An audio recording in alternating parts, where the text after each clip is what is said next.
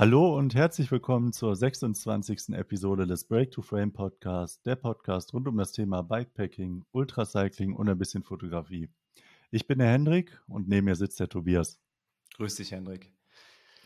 Eine ganz besondere, wenn nicht die besonderste Folge des Podcasts bisher. Ja, eine, auf die wir uns ja lange und viel vorbereitet haben, äh, auf die wir lange hingefiebert haben, was immer so ein kleiner Traum geblieben ist. Ähm, und trotzdem war die Durchführung am Ende wie von so zwei kleinen Schulmädchen frisch nach der Einschulung gemacht. Frisch nach der Einschulung, erste PowerPoint-Präsentation vor den Mitschülern. So war es in den ersten Minuten auf jeden Fall vom Gefühl. Aber mhm. durch Jonas lockere Art äh, sind auch wir dann irgendwann lockerer geworden. Aber für uns schon, ja, von Bedeutung. Ne? Ich meine, wir gehen gleich mal ein bisschen darauf ein, um wen es sich überhaupt handelt für die wenigen, die wirklich nicht wissen sollten, äh, wer Jonas Deichmann ist oder was er tut. Aber er hat für uns eine ganz besondere, motivationelle und auch inspirierende Bedeutung gehabt bei allen Dingen, die wir bisher so unternommen oder gemacht haben. Ne? Ähm, und mit dem entsprechenden Respekt sind wir halt auch in die Unterhaltung gegangen. Ja, insbesondere ja eben auch, wie du schon sagst, weil er einen Großteil dazu beigetragen hat, dass wir überhaupt mit dem, ähm, mit dem sportlichen Aspekt an die ganze Sache rangegangen sind, dass wir irgendwann gesagt haben, okay, wir möchten das Ganze nochmal so ein bisschen ähm, besser machen, irgendwie ein bisschen sportlicher noch gestalten und das, mhm. ähm, ja, vielleicht hätte es ohne ihn diesen Podcast gar nicht gegeben, weil wir gar nicht mehr diesen, diesen Aspekt irgendwie alles so ein bisschen steigern zu wollen, ähm, den hätten wir ja. wahrscheinlich gar nicht mehr verfolgt danach. Also wirklich äh, in, in dem Sinne ein richtiges Vorbild für uns, ne? Auf jeden Fall, auf jeden Fall. Ja, wer ist Jonas Deichmann? Also geboren in Stuttgart, hat er anfänglich so ein bisschen was studiert, ne? Ökonomie, glaube ich, in Schweden und dann auch äh, Dänemark.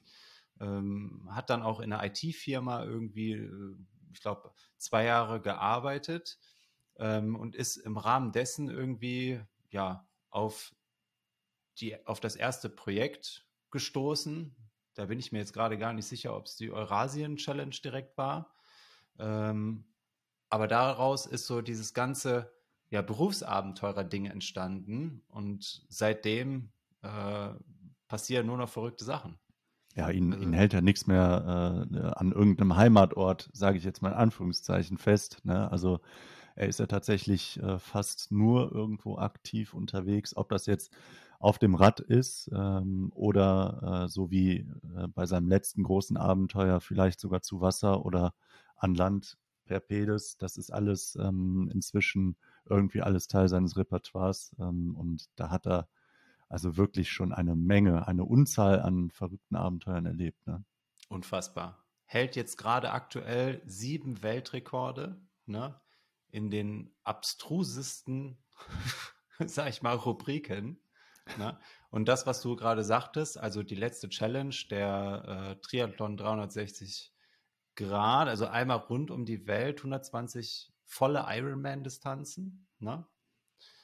Das war wirklich das letzte, was mich so beeindruckt hat. Ja, also da kann ich auch nur noch mal empfehlen, sich den Film Das Limit bin nur ich äh, anzuschauen. Ich glaube, auf Vimeo ist der verfügbar. Gegen hm. ein sehr, sehr kleines Entgelt kriegt man da eine richtig schöne Abenteuerdokumentation über ihn.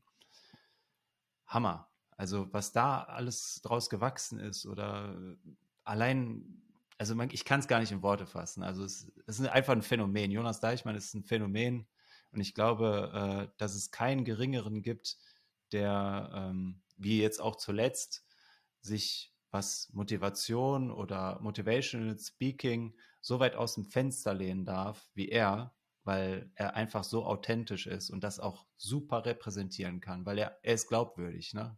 Mhm. Also wenn man so einen Mist macht, dann hat man das Recht, sich auf eine Bühne zu stellen und zu sagen, ich sag euch, wie ihr euch motiviert. Ne? Ja, das, nicht so das, wie diese, diese Menschen, diese, weiß nicht, Business Affiliate-Typen, die da äh, im Band sitzen, so nach dem Motto, sondern das ist wirklich ein Mensch, der, ja, der tut erst, bevor der dann darüber redet. Ne? Also. Ja. Sehr, sehr Wie du schon sagst, also wirklich ein absolutes Motivationsmonster äh, mit einem auch für uns unverständlichen äh, Motivationswillen, dass er, dass er sich zu, zu jeder noch so ungünstigen Situation irgendwie motivieren kann, ist für uns einfach eine Sache, die äh, einfach nur bewundernswert ist. Also ähm, zu dem ganzen Thema hat er jetzt auch zuletzt, es ist noch gar nicht lange her, ein paar Wochen ein Buch geschrieben und rausgebracht, veröffentlicht. Es nennt sich der Schokoriegel-Effekt. Und ähm, da geht er auch nochmal auf dieses Thema Motivation ganz, äh, ganz ausführlich äh, ein. Ne? Ja, wir verlinken euch auf jeden Fall alles äh, in den Show Notes. Ne? Also sind ja jetzt insgesamt drei Bücher. Das Limit bin nur ich über den Triathlon um die Welt. Cape to Cape, auch ein sehr schöner Bildband, der hier immer auf dem Schreibtisch liegt quasi, weil da guckt man einfach gerne rein. Ne? Ja. Äh, und zuletzt halt der Schokoriegel-Effekt, wo es dann um das Motivationelle geht, ne? um das Mindset, ja. äh, große Ziele oder ja, Herausforderungen zu meistern. Ne? Also wirklich sehr, sehr, äh, eine sehr, sehr interessante Person. Ja, und vor allem auch dadurch, wie du gerade schon sagtest, Cape to Cape, allen voran, ähm, da, das ist irgendwie so greifbar jetzt aktuell für uns. Also klar, er hat das nochmal ins Extreme getrieben, keine Frage, aber ähm, so, ja, irgendwie alles so menschlich dargestellt, Motivation irgendwoher nehmen, wo es eigentlich überhaupt keine gibt. Also es ist wirklich äh, ganz faszinierend, wie er das alles darstellt und auch ähm, ja authentisch dann auch wiedergeben kann. Ne? Hm. Auf jeden Fall äh, eine Empfehlung von uns, alle Bücher, alle Filme. Vielleicht erklären wir mal kurz, wie es dazu kam. Also das ist ja auch sehr, sehr unkonventionell gewesen. Also die Anfrage an sich, die läuft halt so, wie man sich das vorstellt. Ne? Man fragt entweder äh, über Social Media oder äh, über Mail, fragt man halt so ein Interview an. Ne? Und bei Jonas hatten wir erstmal als relativ kleiner Podcast natürlich gar nicht damit gerechnet, dass äh, das für ihn in Frage kommt, weil jeder, der weiß, was er so macht, der ist einen Tag oder ein Wochenende auf Madeira, äh, macht da äh, Trailrunning. Nächste Wochenende ist er in der Schweiz und fährt Gravel. Also da muss man schon Glück haben, dass er irgendwie mal einen Spot dazwischen findet und ob er sich dann in so einem Spot, ja, Break to Frame widmet für eine halbe Stunde, ist natürlich so äh, fraglich gewesen. Aber dann kam auch die erste Bestätigung und wir beiden Halodris hatten ausgerechnet zu dem Zeitpunkt, den er uns vorgeschlagen hatte, ich glaube Nachtdienst oder weiß ich nicht, du Frühdienst, ja, Spätdienst. Oder? Irgendwas, was nicht realisierbar war. Ne? War nicht realisierbar und wir waren schon so, ach, ne, das war es jetzt, das wäre unsere Chance gewesen. und dann kam aber die nächste Anfrage und da warst du gar nicht im Lande, ne? Ja. Genau, ich äh, durfte das Glück genießen, da in Urlaub zu sein, äh, frisch nach dem Checkout. Ähm, habe ich dann da an der Rezeption gesessen, begleitet von Laubgebläse und schreienden Kindern, werde ich das vorab äh, in diesem, in diesem Interview einen sehr geringen, sehr kleinen Redeanteil haben, äh, bedingt halt eben durch die besonderen Umstände. Also wirklich äh, auch eine sehr, sehr coole Situation. Ne? Quasi vor der Rezeption äh, in so einem ja, Ferienpark und ich zu Hause und Jonas in der Schweiz. Also ja, an der Stelle nochmal vielen Dank falls du das hören solltest, lieber Jonas. Ähm, hat uns sehr, sehr viel gegeben, auch wenn es kurz war, äh, doch sehr intensiv und für uns auch nochmal die Bestätigung dafür, ähm, ja, dass man irgendwie immer weiterkommt, es immer weitergeht. Ne? Und das ist ja auch einer seiner Sätze gewesen, äh, ja. Den das, ihr gleich das, zuhören dürft. Genau, das wird man im Laufe des Interviews merken. Und ähm, wie du schon sagst, es ist für uns, und das haben wir auch direkt nach dem Interview gesagt, irgendwie so, es, es hat einem so das Gefühl gegeben von, ja, warum sollten wir das eigentlich nicht schaffen, ne, das Nordcup zu erreichen? Äh, mhm. Trotz allen Zweifeln, die wir jetzt vorab haben und äh, der ganzen Planung, die da drin steckt. Und trotzdem ist es irgendwie ein Ziel, was man nicht so richtig planen kann. Äh, zeigt es einem, ja, egal wie die Situation ist, man muss das Beste daraus machen und irgendwie schafft man das dann auch. Ne? Ja, definitiv. Ja, dann schnacken wir hier mal gar nicht groß drum rum. Wir wünschen euch viel Spaß mit dieser ja, Spezialfolge, Sonderfolge, ne? mit diesem ja, tollen Interview. Und äh, wir hören uns vor unserer Reise noch genau einmal. Das wird ungefähr ja in mehr ja, als einer Woche nach diesem Interview, nach der Veröffentlichung des Interviews. In, in zwei Wochen, genau. Also genau. Äh, das letzte Wochenende vor unserer Abreise am 25.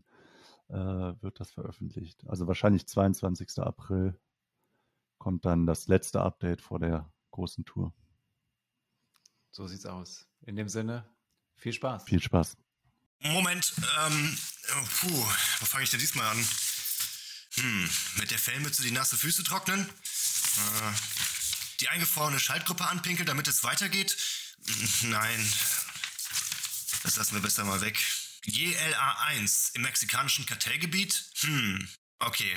Alles klar, los geht's. Jonas Deichmann, ein Unikat, Phänomen der Beer Grills und Forrest Gump der Ultrabubble. 2017 bricht der gebürtige Stuttgarter endgültig aus seinem bis dato organisierten Büroalltag aus und widmet sich vollends der Passion Abenteuer. In 120 Ironman-Distanzen, 450 Kilometer schwimmend, 21.000 Kilometer Radfahrend und über 5.000 Kilometer laufend rund um die Welt. Vom Nordkap nach Kapstadt, Panamerika und die Eurasien-Challenge in Rekordzeit. Sieben Weltrekorde, drei Bücher, drei Filme. Hobbys? Auskurieren von Lebensmittelvergiftung, Qualm beim Schwimmen beobachten und Klapperschlag. Wow, ich bin zwar nur derjenige, der das Skript vorlesen soll, aber damit hast du auch mein Interesse geweckt. Hallo Jonas, schön, dass du da bist. Ja, guten Morgen. Wir, wir haben dich ja schon ausführlich äh, ja, vorgestellt und vorab ist natürlich erstmal die wichtigste Frage, wo du gerade bist. Also das sieht ja wohnlich aus. Ge genau, ich bin gerade bei der Familie kurz in der Schweiz. Ähm, hatte ja gestern noch einen Vortrag und äh, bin jetzt äh, hier zum ein paar Tage trainieren am Wochenende, Fahrrad fahren und laufen und dann bin ich ab, ja, ab Dienstag wieder unterwegs. Sehr schön, sehr schön. Und du warst zuletzt aber auf Madeira laufen, ist das richtig? Das ist richtig, genau. Ich war auf Madeira zum, äh, zum Trailrunning und äh, hatte einfach an einem, einen Vortrag in Berlin und eine Woche später nochmal in Berlin. Und bevor ich da wieder in die Schweiz zurückreise, habe ich gedacht, ähm, warum nicht eine Woche Trailrunning auf Madeira? Und ja. war, war wunderschön. Sind so 200 mit meinem Bruder zusammen, 270 ähm, 280 Kilometer in etwa gelaufen, viele Höhenmeter. Richtig, richtig tolle Insel.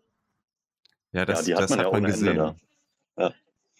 Ja. Ähm, Rad gefahren bist du da ja nicht, ne? Äh, nee, das ist also, ähm, wenn ich jetzt nach Madeira ähm, fliegt man ja, ähm, das tue ich mir nicht mhm. an mit dem Rad äh, für ein paar Tage, da mache ich dann Trailrunning und äh, wenn ich den Aufwand mit Fahrrad, ähm, dann soll es noch ein bisschen länger sein. Ähm, ich, also wir verfolgen ja beide sehr viel, was du auch auf äh, Social Media so preisgibst. Und für uns war direkt die Frage, okay, Trailrunning, das scheint ja schon auch so eine Art Vorbereitung zu sein. Äh, aber über ein neues Projekt, da gibt es noch gar nichts veröffentlicht. Ne? Ähm, mein neues Projekt gebe ich äh, Ende April bekannt, geht dann oh, Ende, Juni, Ende Juni los, also sehr, sehr bald. Und ähm, ob es jetzt was mit Trailrunning oder mit Fahrradfahren oder noch was anderem zu tun hat, das ähm, werdet ihr dann erfahren. Wir sind sehr gespannt, auf jeden Fall. Ja. Aber ist ja auch so einiges äh, um dich herum los. Du hast nämlich am 1.3. dein neues Buch veröffentlicht, den Schokoriegel-Effekt. Und äh, gerade deshalb ist es für uns so interessant, dich auch heute bei uns im Interview zu haben, weil da geht es ja so um das Thema, wie erreiche ich meine Ziele beziehungsweise wie gehe ich mit diesen enormen Herausforderungen um, ähm, vor allem mental und motivationell. Wie kam es denn dazu der Idee? Ist die so aus den Vorträgen entstanden, dass du das mal verschriftlichen wolltest oder? Ich habe die, ähm, die Idee, den Traum, mal ein äh, sag ich mal, Motivationsbuch zu schreiben, schon seit ein paar Jahren. Ähm, kam auch einfach von dem Feedback aus, aus Vorträgen heraus und was ich, äh, was ich sonst so höre. Und ähm, jetzt hat der Zeitpunkt gepasst. Ähm, letztendlich geht es ja darum, was kann, was kann man vom Extremsport und diesen ähm, Abenteuern, äh, wo es ja für mich 95 Prozent ist Kopfsache. Es geht einfach ums, ums Durchhalten, es geht um die hm. Motivation mhm. dahinter und äh, wie kann man das eben auf ja, andere Sportprojekte, auf den Beruf, auf den Alltag und so viele Lebenssituationen ähm, übertragen. Adaptieren, ne? Ja. ja. Und wenn man das so liest und dich erstmal nicht kennt, dann könnte man meinen, okay, das ist so leicht dahergesagt, aber da wir dich ja sehr gut kennen, äh, alles verfolgt, verfolgt haben, was du bisher so äh, gemacht hast, ähm, also das ist so authentisch, ne? weil es gibt für uns auch nur eine Person, die das in dem Stil so pflegen kann, wie du das äh, da teilweise auch formuliert hast. Ähm, das ist schon, ja, wie, wie soll man das formulieren? Das hat schon auch so eine gewisse ja, Vorbildfunktion, einfach mit bestimmten Situationen umgehen zu können. Ne? Aber das ist ja wahrscheinlich aus irgendwas entstanden, oder Jonas? Also, wie, wie kommt man dazu? Also, mir ist eine Szene bleibt mir immer im Kopf, wo du ähm, bei dem Ironman rund um die Welt das Zelt wegen dem Pulverschnee nicht aufgebaut bekommen hast und dir dann selber gesagt hast, okay, wenn ich jetzt hier weiter verharre, es wird nicht klappen, ich werde nicht wärmer, ich werde nicht satter, ne? ich muss jetzt halt gucken, dass ich irgendwie weitermache, was ja rational total sinnvoll ist, aber emotional stelle ich mir das trotzdem, weil wir selber auch öfters in solchen Situationen mal stecken, sehr, sehr schwierig vor. Machst du da einfach dann Klick oder wie, wie muss man sich das vorstellen?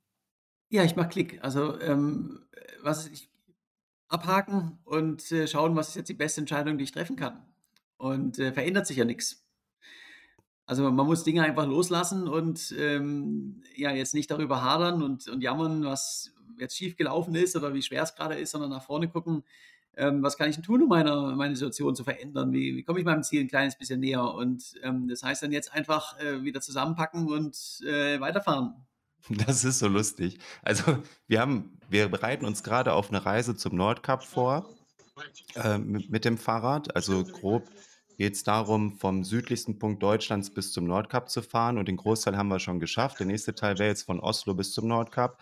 Aber wir haben ganz oft die Situation, wo wir uns das vornehmen, weil wir auch genau das eigentlich, dieses Klick wollen wir eigentlich erreichen. Aber trotzdem macht es uns teilweise auch so Spaß, einfach sich mal zu beschweren einfach nur auch des Beschwerens willen. Ja, also gar nicht um, weil wir wissen, wir müssen jetzt aus der Situation wieder rauskommen, aber wir meckern dann trotzdem einmal kurz, einfach damit wir aus diesem Loch wieder rauskommen. Ne? Aber da hat man bei dir auch so den Eindruck, dass du da auf einer ganz anderen Metaebene schon unterwegs bist, dass du selbst das nicht mehr brauchst, sondern einfach sagst, es geht jetzt weiter. Ne?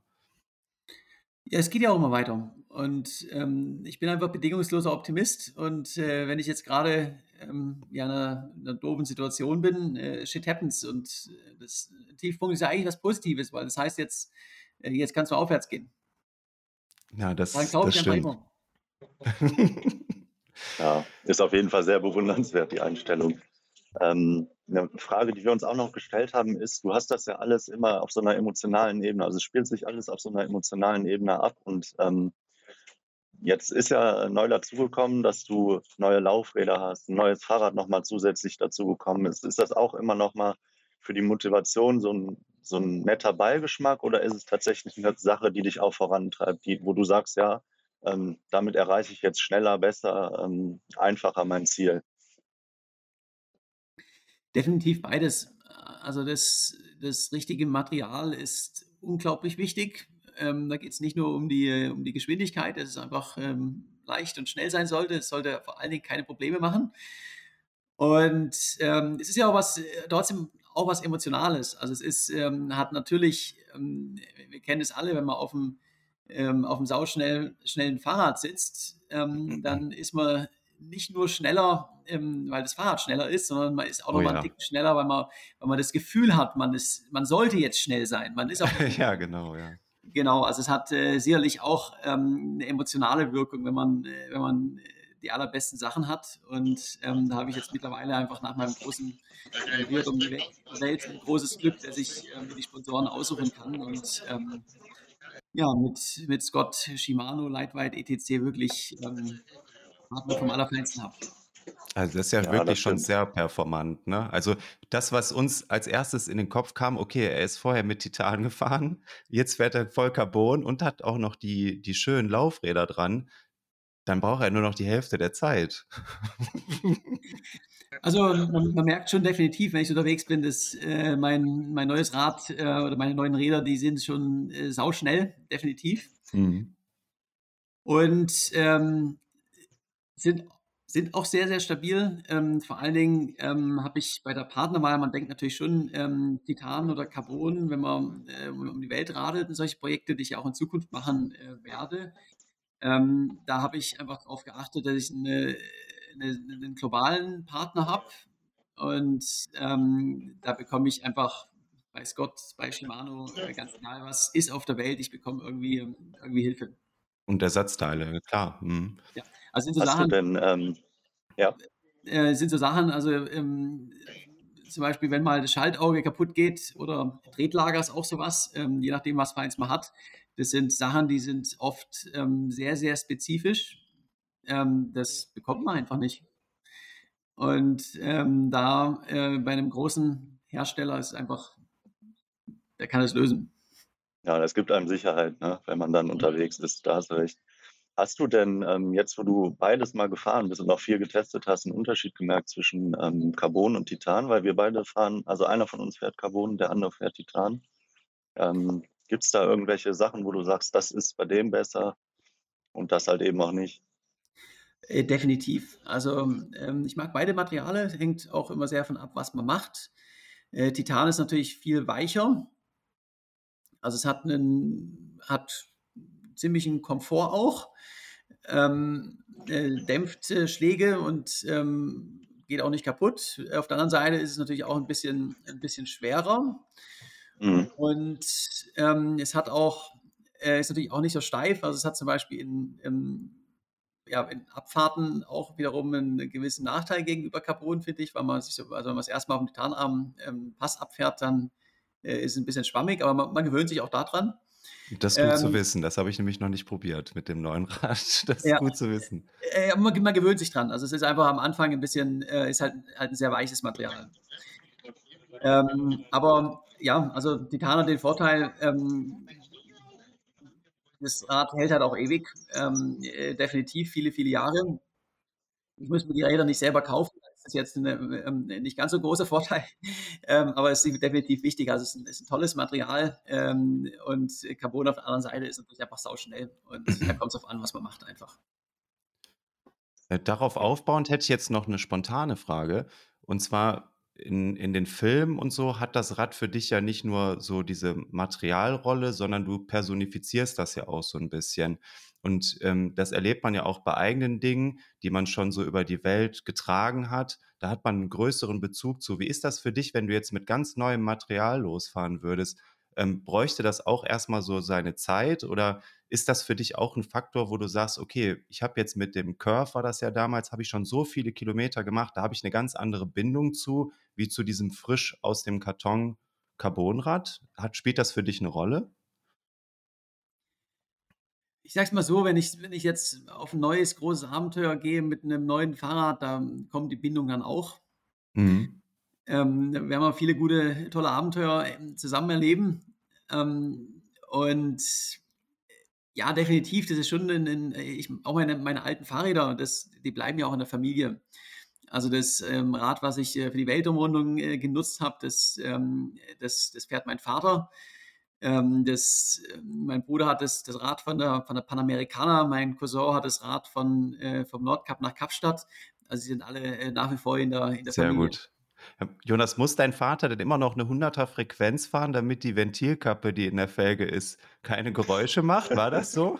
Ähm, definitiv. Also ich hatte ja in, in Sibirien das in Sibirien das Problem, dass mir mein, mein äh, Ventil erodiert ist und äh, Ja. ich bin dann zu einem Automechaniker und der hat es mit einer Flex von meinen äh, Laufrädern abgesägt und ähm, äh, wir haben es dann aber reingesteckt in die Felge, weil es halt echt nicht mehr abging.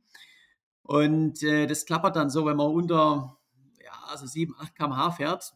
Und äh, das ist aber ein bisschen extra Motivation für, für ihn, weil er jetzt doch schon 65 ist und immer ein bisschen die Berge hochschleicht. Und wenn er zu langsam wird, dann, dann klappert es halt. Also da musste ich wirklich so lachen. Du hattest davon schon in irgendeinem Podcast mal erzählt. Und das, das fand ich so lustig, weil das ist ja dann wirklich so ein Geschwindigkeitsindikator auch. Ja, genau. Das ist sehr, sehr, sehr lustig. Ja, also abseits, ähm, nochmal um auch auf das Buch so ein bisschen Bezug zu nehmen, der Schokoriegel-Effekt. Also man hört ja immer mal wieder, dass du dich ja mit einem Snickers, einem Mars oder Schokoriegel halt motivierst und dir auch so deine, dein großes Ziel quasi in kleine Ziele herunterbrichst.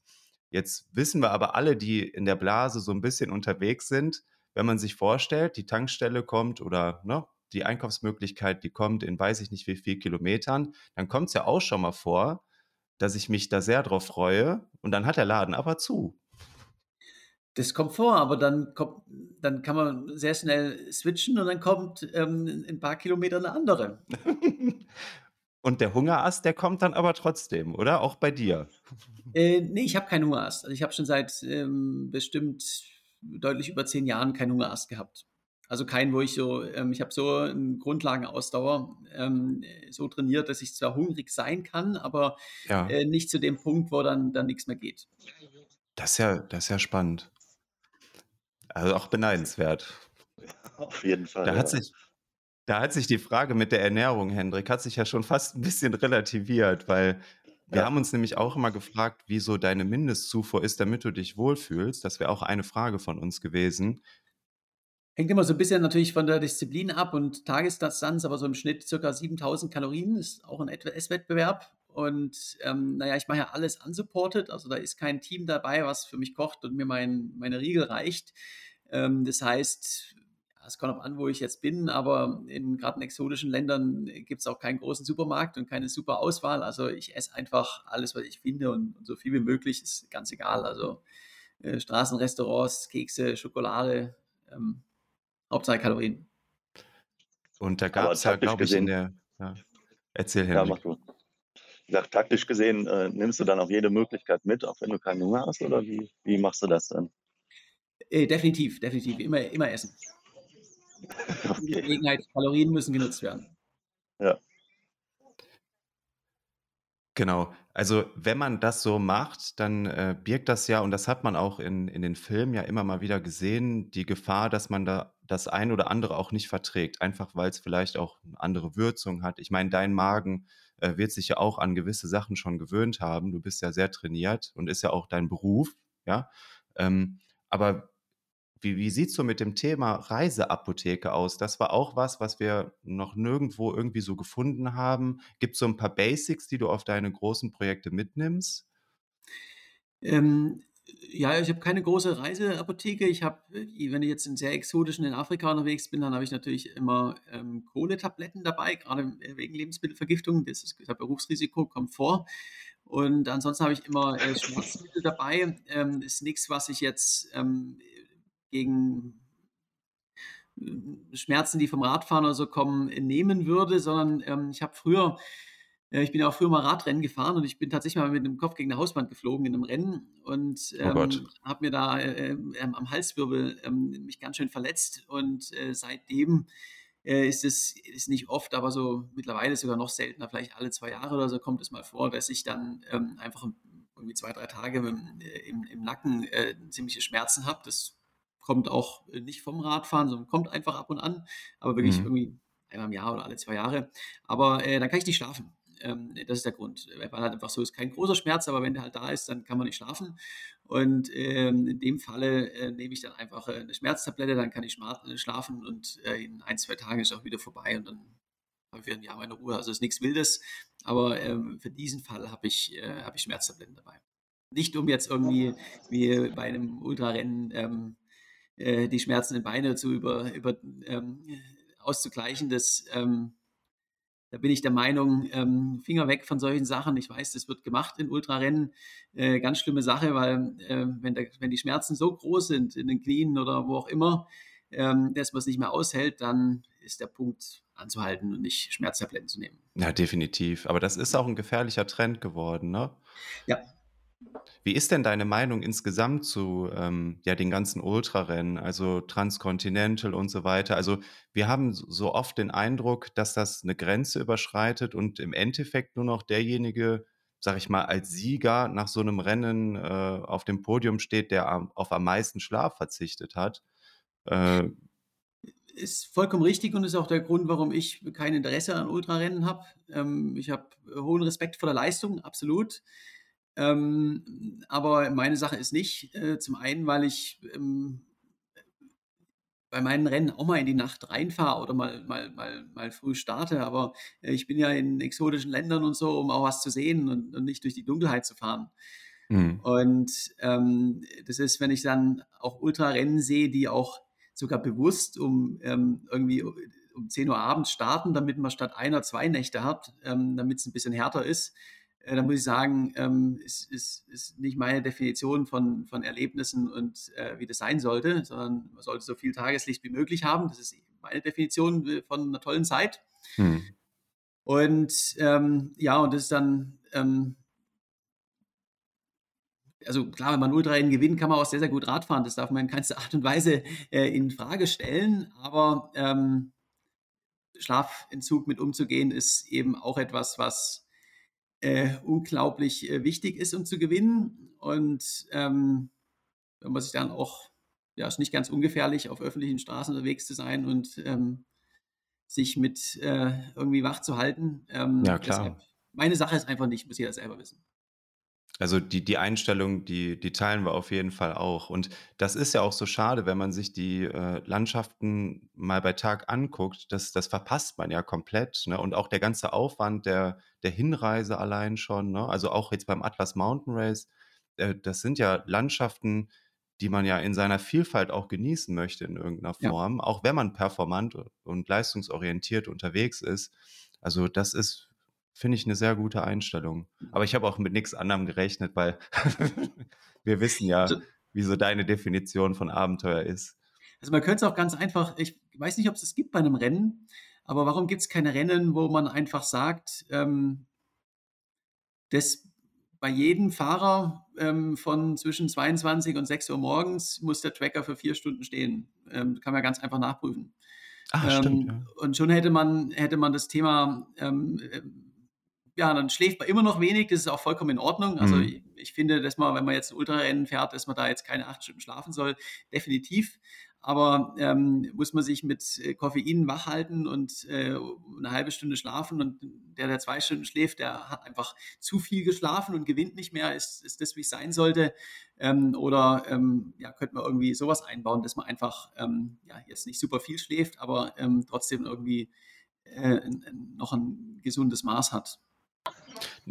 Das ist ja eine gute Idee und auch, vor allem auch für die Organisatoren wäre es ja auch zum Schutz der Athleten einfach ähm, ja eine sinnvolle Regel, sage ich mal. Ich glaube, wer war das denn, der jetzt zuletzt? Ich glaube, Mattia ist irgendwie mit Schwindel oder so musste komplett abbrechen. Äh, das kommt ja immer mal wieder vor, klar, aber das war ja bestimmt aufgrund des Schlafdefizits. Er hat ja, glaube ich, nur mhm. zwei Stunden oder eine halbe Stunde geschlafen nach, weiß ich nicht wie viel Kilometern. Also es nimmt halt irgendwie ein Ausmaß an, also wo soll es danach noch hingehen? Weil gar nicht mehr schlafen über drei Tage wäre dann so das Endresultat. Ähm, ja, man muss ja auch unterscheiden, ähm, jetzt in Basic Cross America zum Beispiel, da fährt ein Begleitfahrzeug hinterher.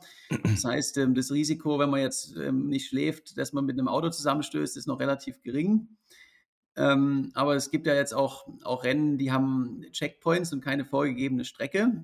Und ähm, überraschenderweise gehen dann die Leute, die gewinnen wollen, auf die Bundesstraßen und äh, halt schnellstmögliche Straße. Mhm. Und ob das ähm, unter Schlafentzug äh, nachts auf einer Bundesstraße als Fahrradfahrer oder auf einer großen, vielbefahrenen Straße äh, eine gute Idee ist, ähm, erstmal, es macht keinen Spaß und äh, es ist einfach gefährlich und ähm, man könnte es so einfach umgehen mit einer äh, festgelegten Strecke und ähm, dass man zumindest die Startzeiten so setzt, dass, es, ähm, dass man halt am frühen Morgen und nicht in, in die Nacht rein startet und ähm, ja, das Rennen am Ende mehr Fokus auf Landschaft und der beste Fahrradfahrer und nicht der beste ähm, Wenigschläfer gewinnt. Das ist ein guter Punkt, weil dann könnte man sich ja auch die Szenerie sparen eigentlich, wenn es nur darum geht, äh, wer kann hier am wenigsten schlafen, am meisten Kilometer drücken. Also da könnte man ja wirklich sagen, das können wir auch in einem kontrollierteren Rahmen machen. Das muss jetzt nicht irgendwo in Marokko oder weiß ich nicht stattfinden. Aber jetzt sind wir ein bisschen abgewichen. Aber interessant, äh, in, interessanter Schwenk auf jeden Fall. Genau, mit einem äh, kleinen Blick auf die Uhr würde ich äh, das Thema einmal wechseln Richtung Material. Also wir hatten uns auch ähm, eben ja schon mal einmal kurz angesprochen, wir hatten uns auch gefragt, deine ähm, Zeltplatz- bzw. Schlafplatzorganisation. Ähm, wie hast du das gemacht? Also wie bist du jeden Abend irgendwo angekommen ähm, und hast dir dann gesagt, so ich baue jetzt ein ähm, Zelt auf, egal unter welchen Bedingungen? Ähm, oder hast du zuerst gesagt, ich koche mir jetzt erstmal in Ruhe was? Oder wie sieht das aus? Also ich fahre halt oder, oder laufe oder schwimme, bis es, bis es dunkel wird oder kurz vor der Dunkelheit. Ähm, manchmal plane ich auch ein bisschen voraus, wenn ich einfach gerade in Sibirien lange Distanzen habe, äh, wo kann ich noch Abendessen finden. Und ähm, ja, und dann suche ich mir irgendwo einen Schlafplatz. Auf dem Fahrrad ist es relativ einfach, weil man einfach Distanz macht. Das heißt, wenn man jetzt, äh, wenn man so bei Sonnenuntergang anfängt zu suchen, dann findet man auf den nächsten zehn Kilometern auch irgendetwas. Äh, beim Laufen und Schwimmen ist es ein bisschen anders, weil man einfach nicht, äh, schafft man halt nur irgendwie drei, vier Kilometer oder im Schwimmen noch weniger und muss jetzt einen Schlafplatz finden. Das heißt, da sind die dann manchmal auch nicht ganz so gut. Und ja, dann schlage ich mein Zelt auf und entweder habe ich schon gegessen oder ich esse noch was und dann schlafe ich und am nächsten Tag geht es weiter. Das ist eigentlich ganz simpel. Das ist ja das Tolle an so, an so einer Radreise bei einem Projekt. Das Leben ist so einfach. Es gibt äh, nicht all diese Komplikationen, die man so im, im, im Daily Life hat, sondern äh, ich kümmere mich darum, ja, heute Abend habe ich irgendeinen tollen Schlafplatz und äh, muss ein bisschen was essen vorher und äh, meine Stunden in den Sattel bringen und ähm, Leben genießen. Also ich merke gerade wieder, wie verkopft wir sind. Weil wenn wir, also es geht jetzt eher so um diese Praxis, ne? Also wir hatten jetzt oft schon ein bisschen trainiert dafür, auch bei Minusgraden draußen zu schlafen. Und da fängt es bei uns schon an, wie organisieren wir zum Beispiel Schlafsack, ähm, Isomatte und so weiter, sodass wir nicht so viele Sachen aus einzelnen Umpackungen rausnehmen müssen. Also hast du zum Beispiel Schlafsack und Isomatte separat verstaut oder hast du die in ein System eingewickelt, damit du es einfach nur noch ins Zelt reinschmeißen musst. Wie ist das mit dem Zelt, wenn es nass ist? Nimmst du das nass dann einfach so auch wieder in die, in die Verpackung und fährst weiter? Das musstest du ja eigentlich so machen, oder? Also ich habe ähm, hab drei, also normalerweise drei ähm, Taschen am Fahrrad äh, von Ortlieb, das Bikepacking, äh, Lenkertasche, Rahmentasche und hinten äh, noch eine dran am Sattel. Und ähm, ich habe ein System, ähm, hängt zum einen vom Gewicht ab natürlich und auch ähm, wo äh, ist auch nach Aufgaben aufgeteilt. Das heißt, vorne in der Lenkertasche ist zum Beispiel immer das Zelt drinne und vorne sind nur Sachen drauf drinne, die brauche ich nur, wenn ich abends mein Zelt aufschlage. Mhm. Sonst mache ich die Tasche erst gar nicht auf. Und ähm, der Rahmentasche ist, ist Werkzeug, ähm, Elektronik, Kosmetik, etc. etc. Und, und hinten ist es dann äh, Kleidung, Schlafsack, Isomatte meistens oben drauf. Aber es sind diese Sachen. Das heißt, ähm, wenn ich jetzt bivakiere und das Zelt nicht brauche, dann ähm, ja, muss ich ja nur die, auf die hintere dran. Und das geht dann relativ, ähm, ja, relativ schnell alles aufzubauen. Ähm, wenn das Zelt jetzt nass ist, weil es geregnet hat, ähm, ja, dann wird es nass eingepackt, geht gar nicht anders. Ähm, und ich kann es dann im Idealfall trocknen, wenn es am nächsten Tag mittags, äh, beim Mittags Essen irgendwie sonnig ist. Äh, kommt natürlich nicht immer, habe ich dieses Glück.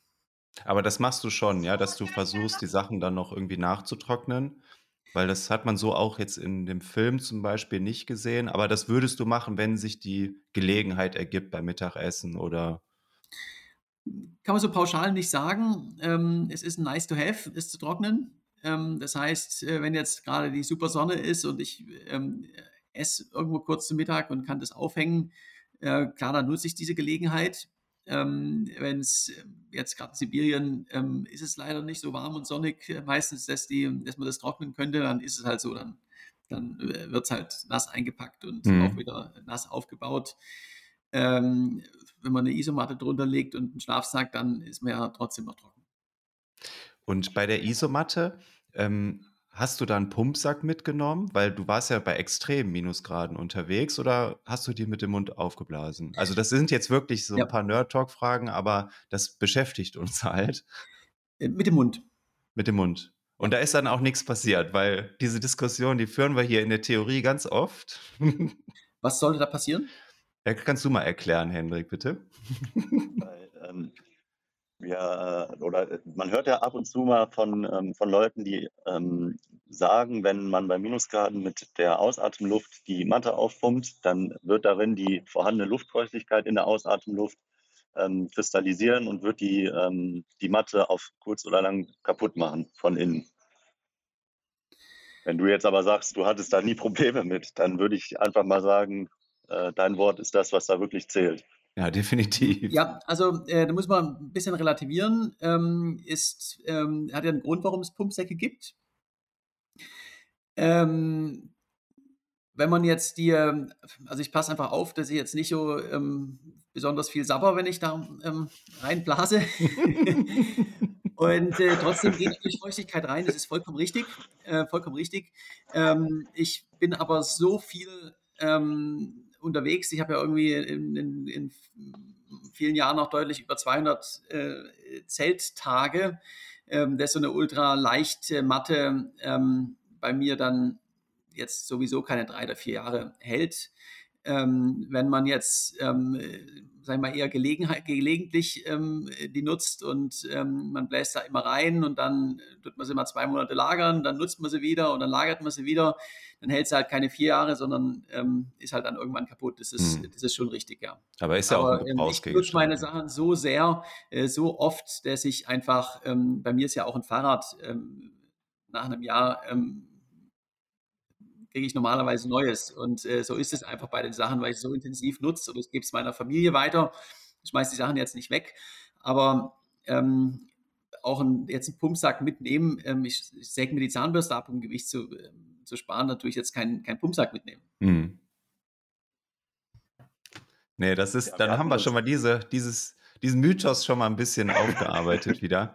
Ich meine, den, den Tipp gegen die äh, gefrorene Schaltgruppe, den, den hast du ja jetzt schon mehrfach veröffentlicht, den führen wir jetzt nicht nochmal auf. den hast du ja auch schon mit Jan Frodeno geteilt, als du auf dem Rückweg warst. ähm, nee, das, was noch interessant wäre, ähm, das Rad abgedeckt hast du auch bei Schnee oder so gar nicht. Ne? Also du hast es einfach teilweise in den Schnee gelegt und das hat auch alles ausgehalten. Also sowohl Taschen, Laufräder.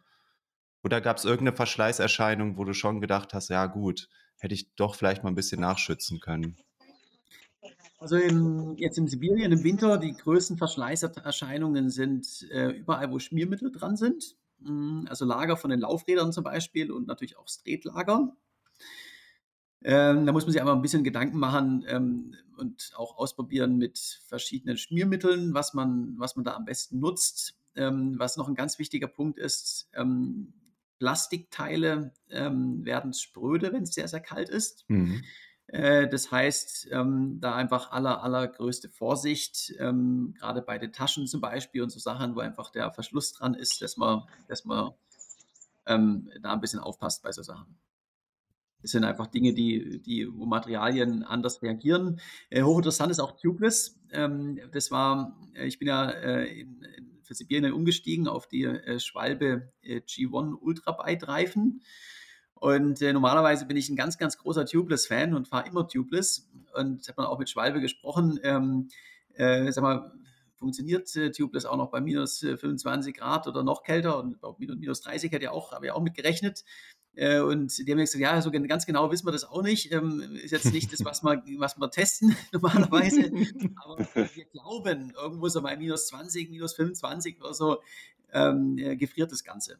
Und äh, ich war dann noch in der Kältekammer von der Deutschen Bahn, habe das auch, auch einfach mal alles getestet am, am, am Rad, habe auch einmal die Luft rausgelassen aus den Reifen, um mal zu schauen, äh, wie ist denn das bei, bei minus 24 Grad den Reifen zu wechseln. Um Gottes Willen, Und, ja. Äh, das Interessante das ist jetzt so der, der absolute Nerd-Talk für, für alle Winterradler. Ähm, Tubeless äh, ist super bis so circa minus 21, minus 22 Grad, dann geht es nicht mehr. Äh, Latexschläuche, aber äh, die normalen aber auch nicht. Die werden so spröde und ähm, funktioniert auch nicht. Äh, die die Aerotan-Schläuche, die kann man bis hm. minus 50, minus 60 oder was man auch immer mal vorhat, ähm, mit denen passiert nichts. Und von der Pannensicherheit, das wäre direkt so. Wie viele Platten hattest du? In, also wie oft musstest du bei der Kälte, gerade der Sibirien-Teil, wie oft musstest du da wechseln? Oder ich hatte auf der ganzen Weltumrundung zwei Platten. Das gibt's doch überhaupt nicht. Ja, also ich kann auch, ähm, jetzt kommt ein ganz interessanter Vergleich. Ähm, ich bin auf der Panamerika noch mit, ähm, da hatte ich noch keinen Reifensponsor, habe also immer durchgewechselt, halt gerade weil ich so an, äh, an Fahrradläden irgendwo gefunden habe und ich bin Schlauchreifen gefahren, klassische Schlauchreifen mit, äh, mit einem normalen Latexschlauch drin. Äh, ich hatte 51 Platten. Äh, Eine, das liegt, oh. Das liegt vor allen Dingen in den USA und Mexiko, gibt es auf den großen Straßen, auf den Seitenstreifen ähm, von den Lkw-Reifen so kleine Drähte, die, die, gehen da einfach durch. Es waren da teilweise zwei, drei Platten am Tag. Ja. Mm, dann bin ich Cape to Cape gefahren, ähm, tubeless, zwei Platten. Ähm, ähnliche Distanz durch Afrika. Also ich würde sagen, die Straßenverhältnisse ETC war vergleichbar. Zwei Platten mhm. zu 51 Platten. Unfassbar. Und äh, Aerotan-Schläuche sind ähm, für mich, gehen in die Richtung tubeless. Also sind äh, auch äh, extrem pannsicher. ich bin normale Schläuche, hat für Hm. mich definitiv ausgedient. Ja, das glaube ich auch für alle unsere Zuhörer in, interessant, weil wir dieses Thema öfters mal behandeln, auch aus gegebenen Anlass, auch von eigenen Touren. Dänemark war so unsere Situation, wo wir so viele Platten hatten aufgrund dieses Quarzes, der da, äh, sag ich mal, in Küstennähe immer lag. Also der hat uns da alles zerstört, was wir dabei hatten. Ja, das ist interessant. Also mit dem Blick auf die Uhr, ich noch, Jonas. ähm, Ja, komm. Warte, ähm, du hattest eben gesagt, äh, deine Zahnbürste sägst du ab. Da ist mir noch in den Sinn gekommen, ähm, eine, eine Szene, da musste ich gerade eben dran zurückdenken, zum Thema Hygiene auf äh, Touren. Da äh, erinnere ich mich zurück an eine Sache, wo du mit, mit deiner Mütze deine Füße abgetrocknet hast. Ähm, äh, da, musste ich, da musste ich sehr lachen. Aber ähm, im Endeffekt wäre die Frage jetzt, wie machst du das mit der Hygiene auf Touren? Also Zahnbürste ist klar, das geht ja immer irgendwie, ne? aber dass man immer fließend Wasser hat, das ist ja auch nicht gegeben. Das ist richtig. Also ich springe in See, in Fluss oder dusche irgendwo, wenn sich die Gelegenheit ergibt, klar. Und äh, wenn es warm draußen ist, dann, dann kann ich auch regelmäßig einfach meine Sachen im Restaurant, im Waschbecken auswaschen oder wie auch immer das Trikot. Es trocknet ja wieder. In Sibirien geht es jetzt natürlich nicht, ähm, würde einfach nicht mehr trocknen. Deshalb, ähm, ja, ich wasche mich und meine Kleidung, ähm, sofern es geht. Und ähm, wenn es nicht geht, dann, dann geht es halt nicht. Ist auch okay, gibt andere Prioritäten. Ich meine, bei so einem Rekordversuch ist das ja auch völlig legitim. Aber was ich viel lustiger fand als die Tatsache, dass du das mit der Mütze gemacht hast, war die Selbstverständlichkeit von allen Beteiligten, die dabei waren. Also auch Markus hat ja, ich glaube, einen kurzen Spruch dazu abgegeben, aber dann war auch gut. Also Was soll ich denn sonst machen? ja, ja, eben, eben, eben. Es ist ja so, ne? Also wirklich äh, sehr, sehr Ja. auch lustig. Nicht nur ähm, ja beeindruckend, die ganze Begleitung, also alle Reisebegleitung, auch der letzte Film, sondern auch ja mit viel Humor. Ne? Das muss man wirklich sagen. Ist auch was, was in keinster Art und Weise zu unterschätzen ist. Ähm, shit happens und ich habe jede Menge auch ähm, nicht immer lustige Situationen. Kann ich über mein Schicksal jammern ähm, oder ich nehme es mit Humor und äh, lach drüber und schaue nach vorne. Ähm, ist eine Charaktereigenschaft, die bei Ultradistanzen, gerade in exotischen Ländern, wo halt auch mal was schief läuft, ähm, absolut gegeben ist. Äh, Ja, das- gegeben sein muss. Also man muss äh, Dinge mit Humor nehmen. Ich glaube, das ist doch ein schönes Schlusswort, oder? Das würde ich auch sagen, ja. Ja, vielen Dank, Jonas. Also sehr komprimiert, aber schon informativ. Hat uns sehr viel Spaß gemacht. Schön, dass das so kurzfristig noch geklappt hat. Wir bedanken Sehr gerne. uns. Danke. Vielen lieben Dank, ja. Dann macht's Ähm, gut. Ich würde sagen, genau, mach's gut.